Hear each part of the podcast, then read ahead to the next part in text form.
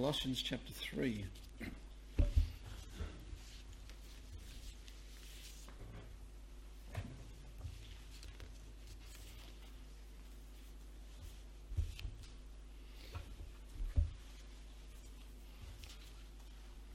the month of January is named after the Roman god Janus, J A N U S.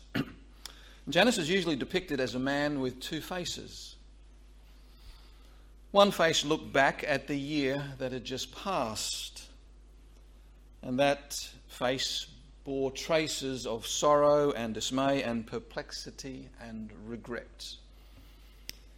But the other face looked forward to the new year ahead, and that face personified confidence and enthusiasm and optimism and hope. At this time of year, one cannot help looking back. And many of us traditionally take stock at the beginning of the new year. Indeed, I think it's a beneficial exercise to do so.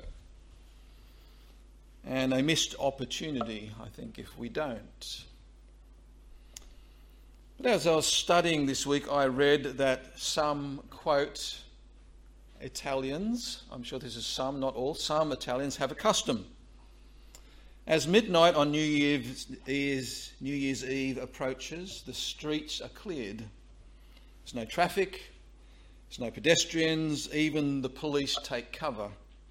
Then, at the stroke of 12, the windows of the houses fly open. To the sound of laughter and music and fireworks, each member of the family throws out of the windows old crockery, detested ornaments, hated furniture, and a whole catalogue of personal possessions which remind them of something in the past year that they are determined to wipe out of their minds. Now, I'm not suggesting you start throwing things out the windows or uh, look back in your family history to find some Italian roots that would justify such activity. but I am wondering, I do wonder, has the past year contained things for you that you would rather expunge from your mind?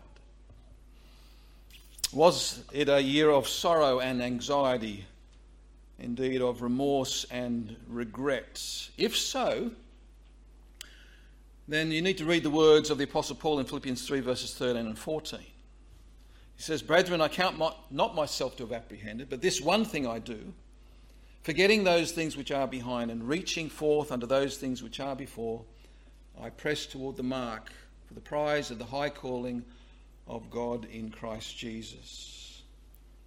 In those verses, Paul talks about leaving the past behind and making a, a new start.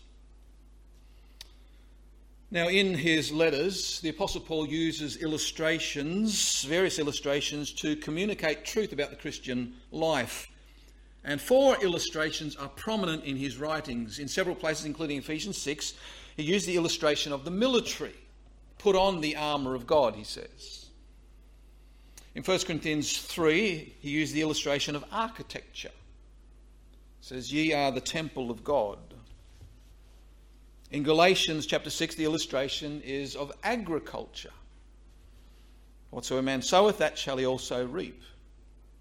And here, as well as other places, the illustration is of athletics. In this paragraph, Paul is the athlete. The verb reaching forth in verse 13 literally means stretching as in a race. The picture is of a runner stretching forth straining every muscle as he presses towards the mark, as he presses towards the finish line in attempt to win the race and gain the prize. Now, that illustration makes a powerful point about the Christian life. As Christians, we have the responsibility of running the race and achieving the goals that God has set before us. To borrow the phraseology of Hebrews 12, verse 1. Every believer is on a track each one has a lane upon which to run and a goal to achieve. And if we reach the goal in the way that God has planned, then we do receive a reward. But if we fail, then we lose the reward. And maybe these are the kinds of thoughts that bother us as we look back on 2022. Maybe the year 2022 was a year that you actually lost ground in the Christian race or fell behind significantly in the Christian race or, or crashed out of the race altogether. Yet, in the mercy of God, 2023 provides an opportunity to make a fresh start, to, to, to get back in the race. In the mercy of God, today is an opportunity for a, a fresh, a new start. Now, I have no doubt that all of us want to be winning Christians, fulfilling the purposes for which God has saved us.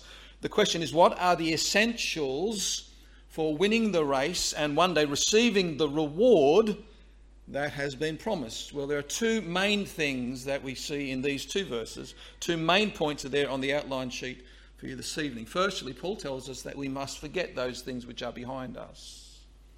Verse 13 says, This one thing I do, forgetting those things which are behind. One of the great barriers to making a new start for the Lord is the memory of the past. Past failures as well as past successes can harass us in one way or another until we get to the point where we just we're not we're not able to do anything new. We're not able to do anything different and if we would forget the things that are behind us so that we can run with patience the race that is set before us then firstly, Paul tells us here that past sins need to be forgiven. Past sins must be forgiven. There's no forgetting of past sins without the forgiveness of past sins. Because all sin is against God. Ecclesiastes 3 verse 15 tells us that God requires that which is past. Therefore, sin can't simply be ignored, it has to be forgiven. And Paul was certainly very conscious, very aware of the many failures and sins in his own life. Think about the time that he blasphemed the name of Christ. Think about the, the years that he persecuted the church of God, making widows and orphans. No doubt, as a Christian, those thoughts troubled him greatly day and night. But there came a, a time when Paul actually owned up to his sins. And having confessed his sin to God, he then entered into a new experience of forgiveness and cleansing. And in a similar way, if we would know a fresh start in our lives, we also must experience the forgiveness of our past sins. Thank God the Bible says if we confess our sins to God, he is faithful and just to forgive us our sins and to cleanse us from all unrighteousness. 1 John chapter 1 verse 9. And that promise is made to everyone who will confess their sin. That is to, all, to everyone who will bring their sin out into the open before God and agree with God about what God says about that sin. That's confessing our sin. God already knows about it. He wants to hear about it from us, though. Therefore, it's no good hiding it. There's no point denying it. Proverbs 18, verse, uh, 28, verse 13 says, Whoso covereth his sin shall not prosper, but whoso confesseth and forsaketh them shall have mercy. My question to you tonight is Have you done that? Have you ever done that? Have you ever confessed your sin to the Lord and asked the Lord to forgive you? Have you asked the Lord to save you from the penalty of your sin, which is an eternity in hell under the wrath of God? This is what our sin deserves. My question is Have you placed your faith in Jesus Christ as your only hope of salvation? Have you asked the Lord Jesus Christ to forgive you? Are you trusting in Christ and Christ alone for your salvation? If not, then why not? You need to do that today. Today is the accepted time. Today is the day of salvation. Today, if you hear the voice of God, don't harden your heart. The book of Hebrews tells us we repeat that warning again today. Settle that matter with the Lord today. What, what, no better day than today. than to ask the Lord Jesus Christ to forgive you and to save you. But if you have done that, okay, if you are a Christian, if you are saved, my question is this okay, what about the, the, the sins that you've gotten the habit of committing, the things that you regret about last year or even last week? Those sins which doth so easily beset you and cause you to lose the Lord's fellowship. If we would know a fresh start in our life, then we must experience the forgiveness of our past sins. And brethren, if God says that He forgives our sins when we confess them to Him, then He does that. He does forgive us. And this is a point which I think we need to emphasize this evening because some of us, I think, have a lot of trouble just actually believing that. We don't think that God has forgiven us because we still feel bad and dirty about it. And so what do we do? We confess it again and again and again and again and again and again. But the thing is, brethren, if the supreme lawgiver of the universe has says, says that we are clean, then what right do we have to pronounce that we're still dirty? Rather than repeatedly confessing our sins over and over and over and over again, instead, repeatedly affirm the fact that on the basis of God's word, God says if we confess our sins to Him, then He does forgive us. We have been forgiven brethren, quote and continue to quote Psalm 32, verses 1 and 2. Blessed is he whose transgression is forgiven, whose sin is covered. Blessed is the man unto whom the Lord will not impute iniquity, and in whose spirit there is no guile. Verse 5 I acknowledge my sin unto thee. My iniquity have I not hid. I said, I will confess my transgression unto the Lord, and thou forgavest the iniquity of my sin. Brethren, quote and continue to quote scripture that assure us of the effectiveness of the finished work of Christ and the power of the blood of Christ, that assure us of the forgiveness of our sins on the basis of the Word of God, which tells us if we confess it to God, He will forgive us. Brethren, quote and continue to quote Scripture. Brethren, quote and continue to quote or sing and continue to sing great theologically rich hymns which set forth the truth of the Word of God and the power of the blood of Christ, like Charles Wesley's. He breaks the power of cancelled sin. He sets the prisoner free. His blood can make the foulest clean. His blood avails for me.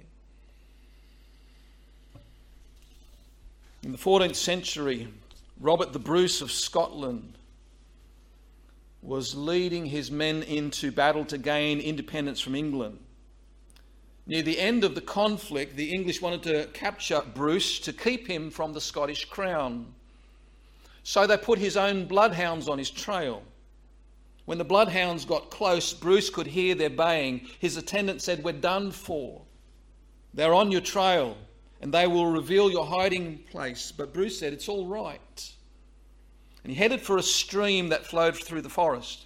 He plunged in and waded upstream a short distance. And when he came out on the other bank, he was in the depths of the forest. Within minutes, the hounds, tracing their master's steps, came to the bank. They went no farther. The English soldiers urged them on, but the trail was broken. The stream had carried the scent away. And a short time later, the crown of Scotland was rested, rested on the head of Robert the Bruce. Brethren, the memory of our sins, prodded by Satan, are like those baying dogs. But, brethren, there is a stream that flows. It flows red with the blood of the Lord Jesus Christ, and sinners plunged beneath that flood lose all their guilty stains. No sin hounds can touch us. The trail is broken by the precious blood of Christ. By the grace of God, we're safe.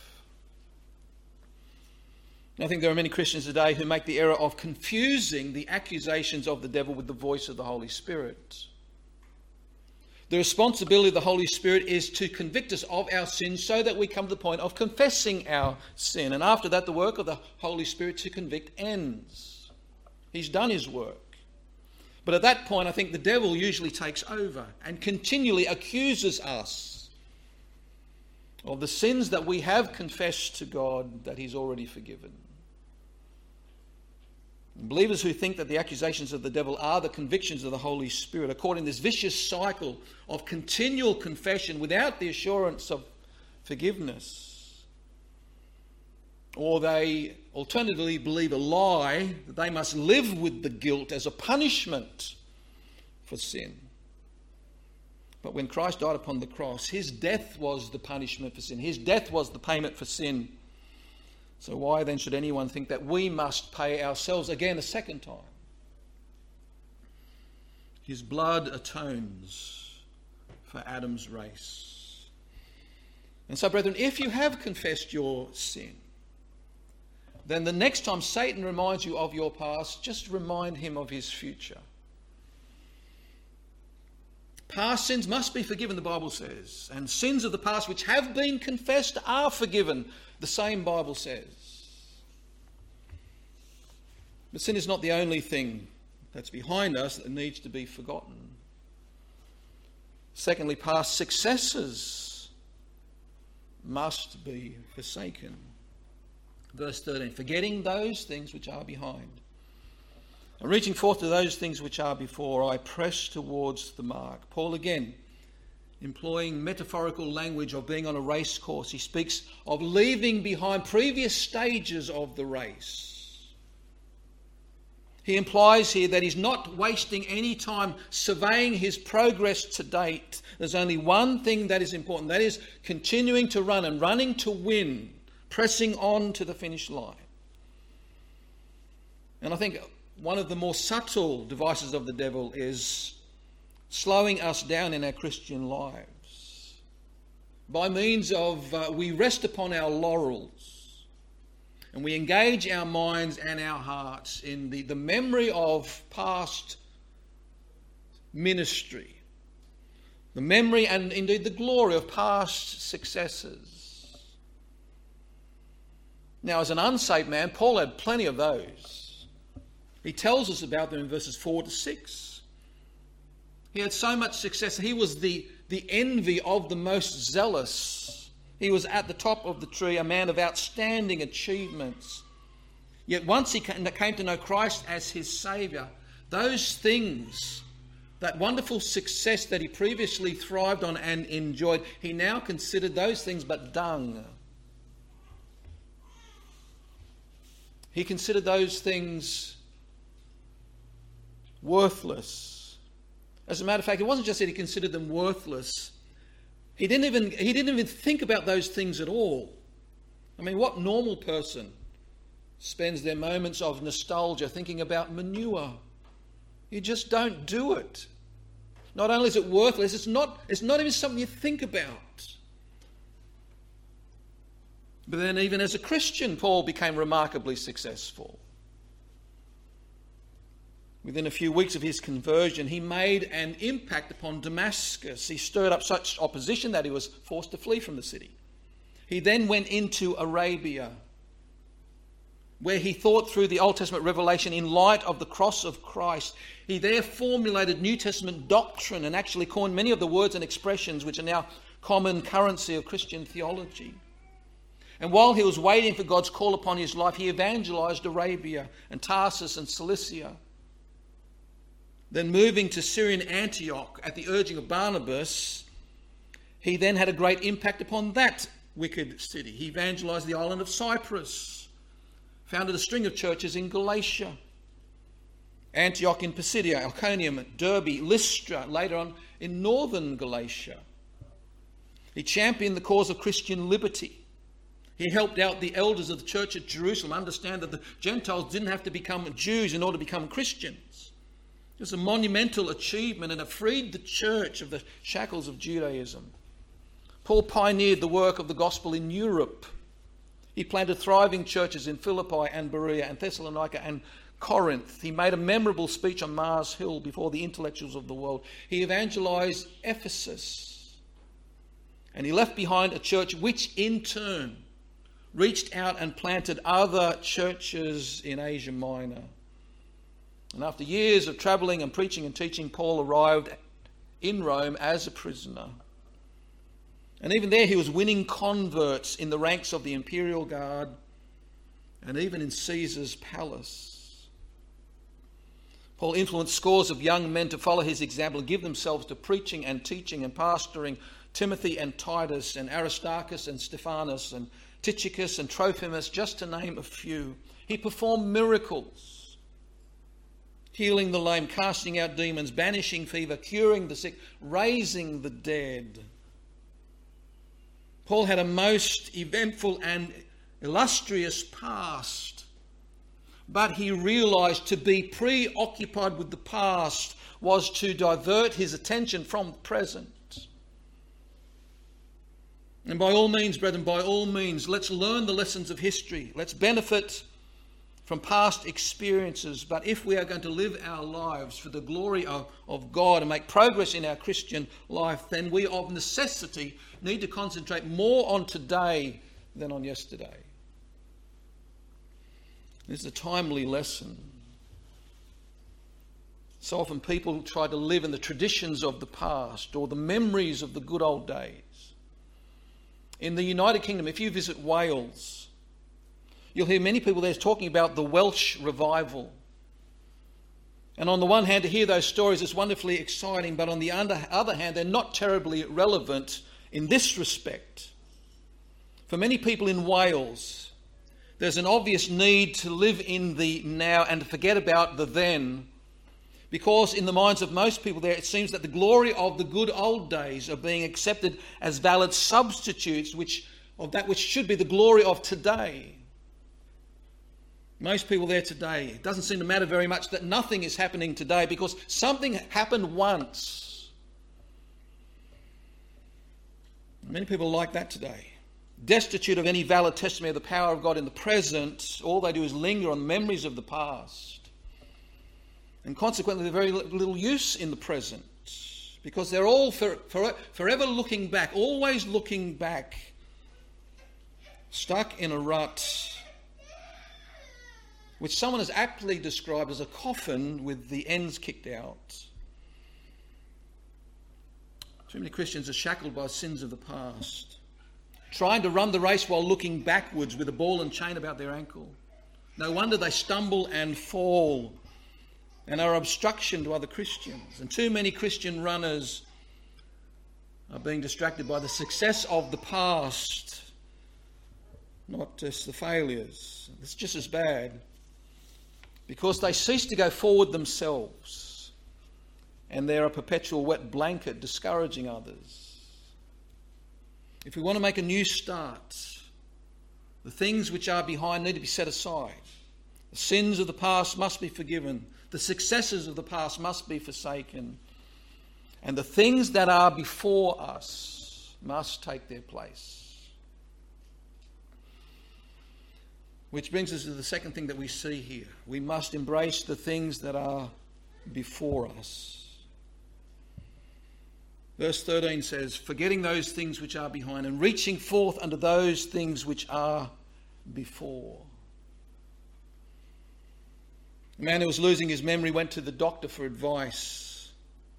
He received this di- uh, diagnosis We cannot help your memory without impairing your eyesight.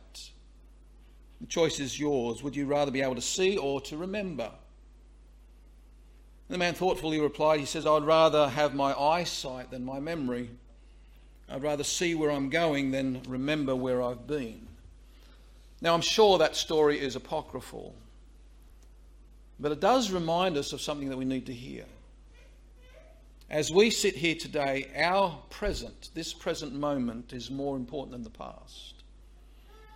We have no claim on the past. We have no guarantee on the future, but we do have a claim on the present, this present moment. The past is closed, but the present is open, open for new possibilities.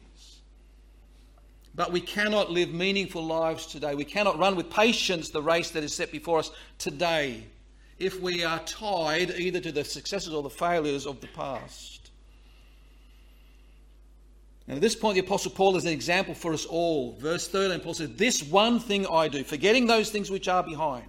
This one thing I do, I reach forth to those things which are before. This is, this is the one thing I do reaching forth to those things which are right before me at this moment, I press toward the mark for the prize of the high calling of God in Christ Jesus.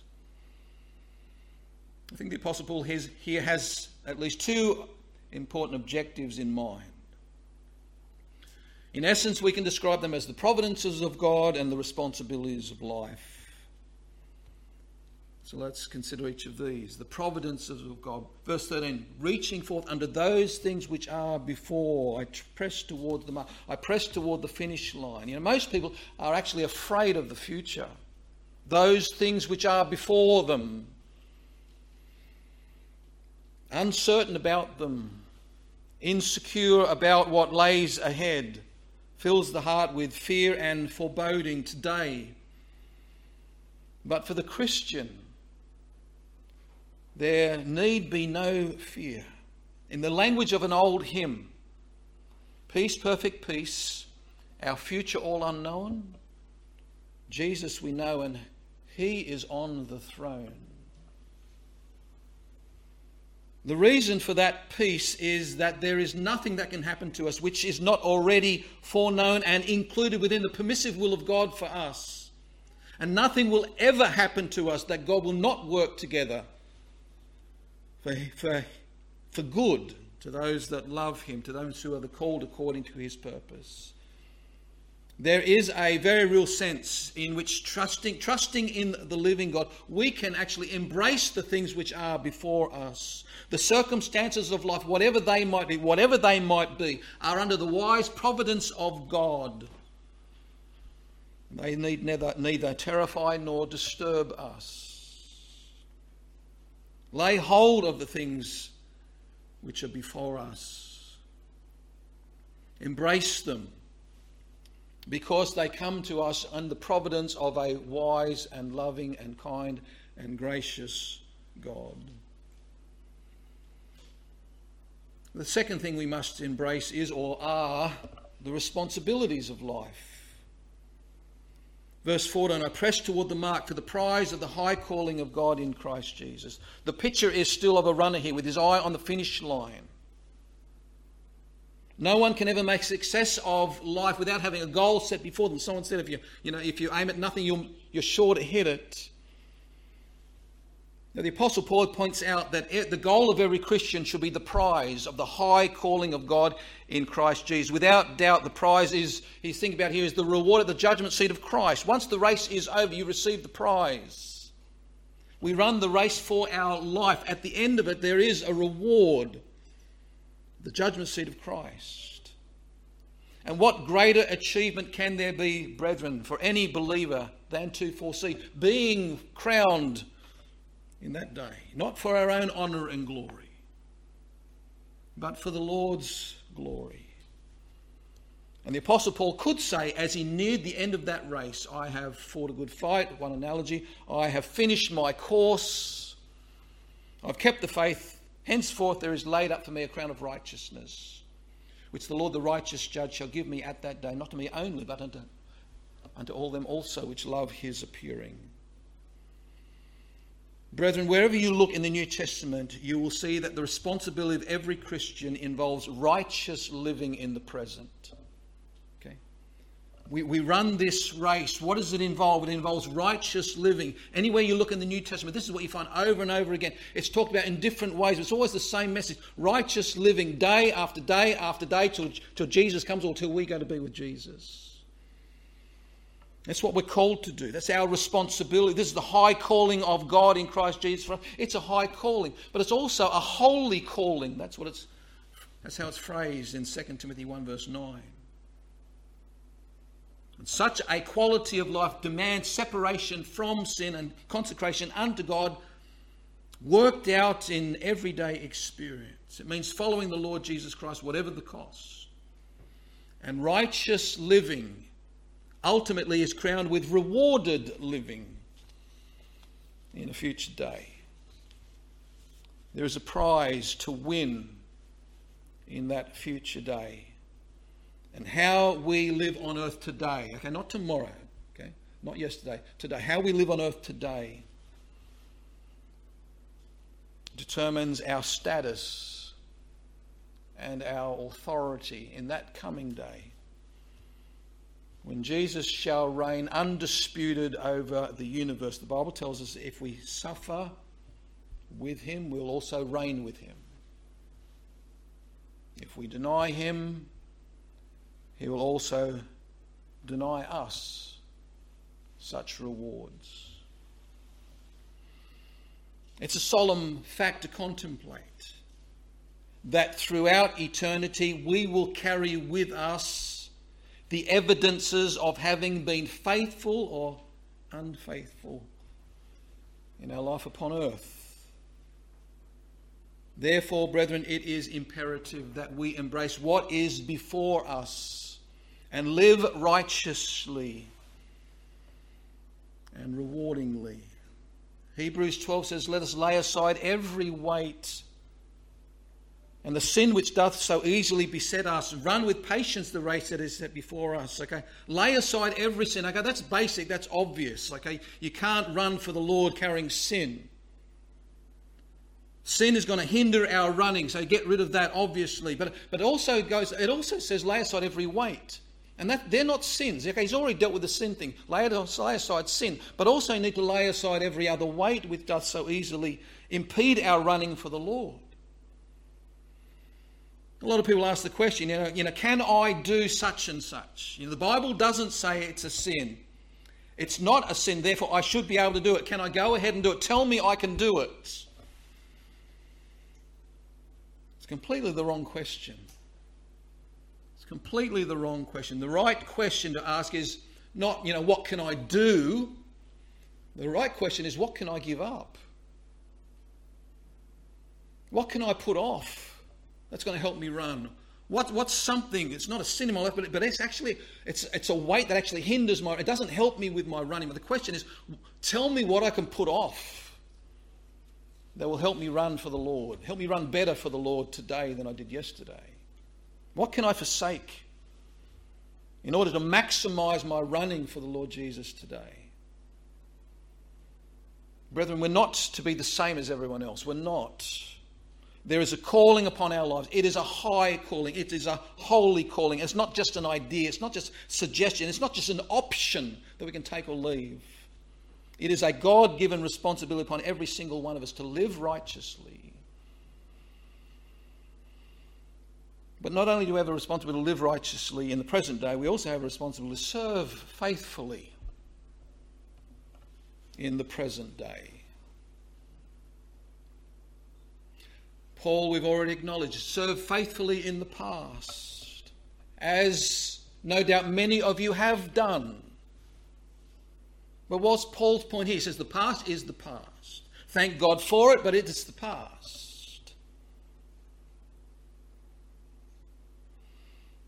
Paul had touched two continents for Christ in the past.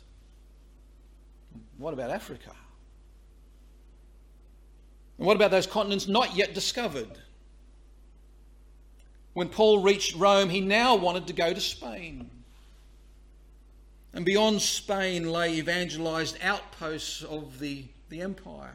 What about those regions beyond? Who was going to take the gospel to the islands of Britain, to the Scots, to Gaul, to the Huns and the Goths, to Parthia beyond the Euphrates? Were not these places and people part of God's great commission that he had entrusted to Paul, the apostle of the Gentiles? There remained much land to be possessed. The task was quite unfinished. Actually, it barely begun. And Paul decided there's only one thing to do, one thing to do. Begin again as though nothing had been accomplished. His new plan was to put the past resolutely behind him and set his sights on new targets ahead. In stating his new objectives, Paul used this memorable phrase This one thing I do.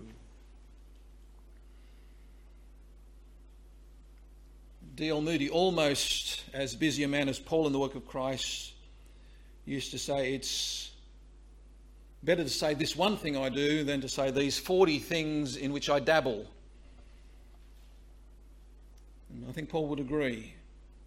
He concentrated his energy on one goal that he'd set for himself. Nothing could distract him. And, brethren, we get one shot at this life. One shot at serving the Lord in this life. And what we do, serving the Lord in this life, impacts our eternity. And no doubt the eternity of others whom we reached with the gospel or didn't. And what better way to start the new year than by making a new start with the Lord? What a better way to start the new year? I think perhaps many of you would have heard of the famous runner Eric Liddell, affectionately known as the Flying Scotsman. He was a man who famously said, God made me fast, and when I run, I feel his pleasure. Commentator Kent Hughes reports that Liddell was already a famous runner, but, quote, his fame increased as a runner and as a Christian, especially in the Paris Olympics in 1924, when he refused to run his best events, the 100 metres and the 4x100 metre relay, because these were run on Sunday. Kent continues, he says, the movie Chariots of Fire inaccurately portrays this as a last minute decision in Paris, whereas he actually decided well in advance and began to train for the 200 and 400 metre races.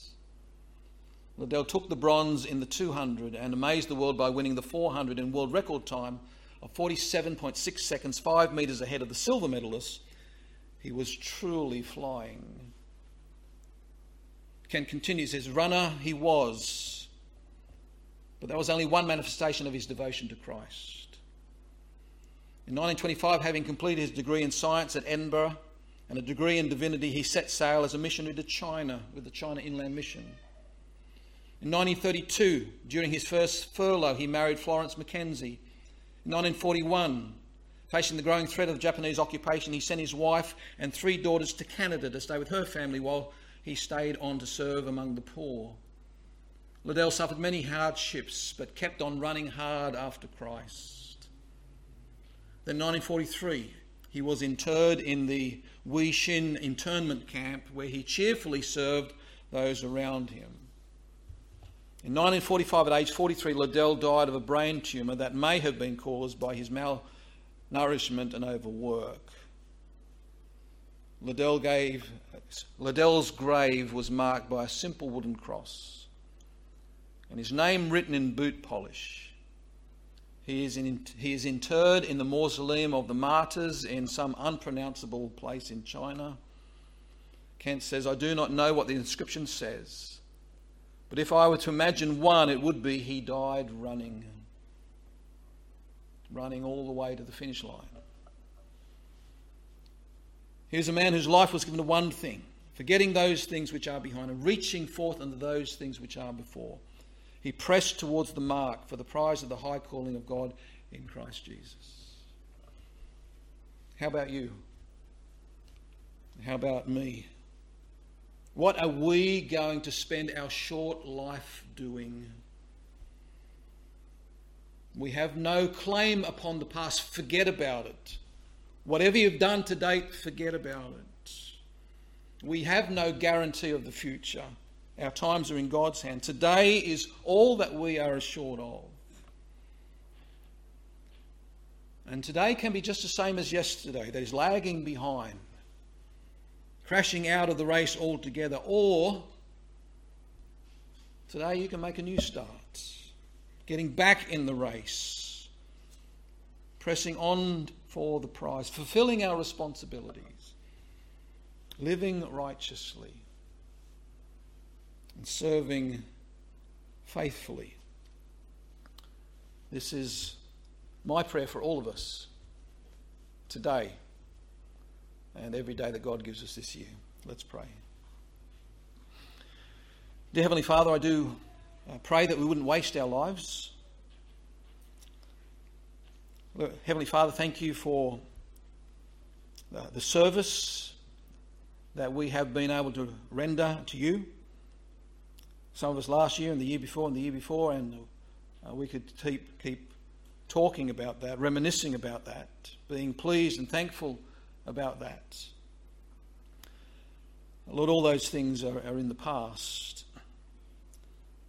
Lord, uh, the sins that we've committed also in the past, thankfully, under the precious blood of Christ. Forgiven, forgotten, as far as you're concerned. But Lord, that does bring us to today. And Lord, I do pray that we wouldn't in any way rest upon our laurels. Pray that we wouldn't look back. No man having put his hand to the plough looking back is fit for the kingdom. So, Lord, help us not to make that mistake. Lord, help us to keep our eyes looking forward, looking unto Jesus, the author and the finisher of our faith. Help us run with patience the race that is set before us, not someone else's race. Lord, help us to run the race that you have set before us. Help us not to fail, to fulfill the responsibility that you have called us to, the service that you have called us to, the righteous living that you call us to. Lord, help us to embrace that high and holy calling. Thank you that, Lord, things done in your name today, for your honour and glory today, can have eternal consequences, eternal significance, eternal fruit. Lord, help us to be mindful of that. Help us to be glad about that. May that motivate us and help us. Lord, encourage us in these things this evening. We ask with thanksgiving in Jesus' name and for Jesus' sake. Amen. Final hymn tonight is uh, uh, 417 from the Hymns of Faith hymn book. The words will be up on the screen. And uh, Jeremy's going to come and lead us in this hymn, which is a prayer.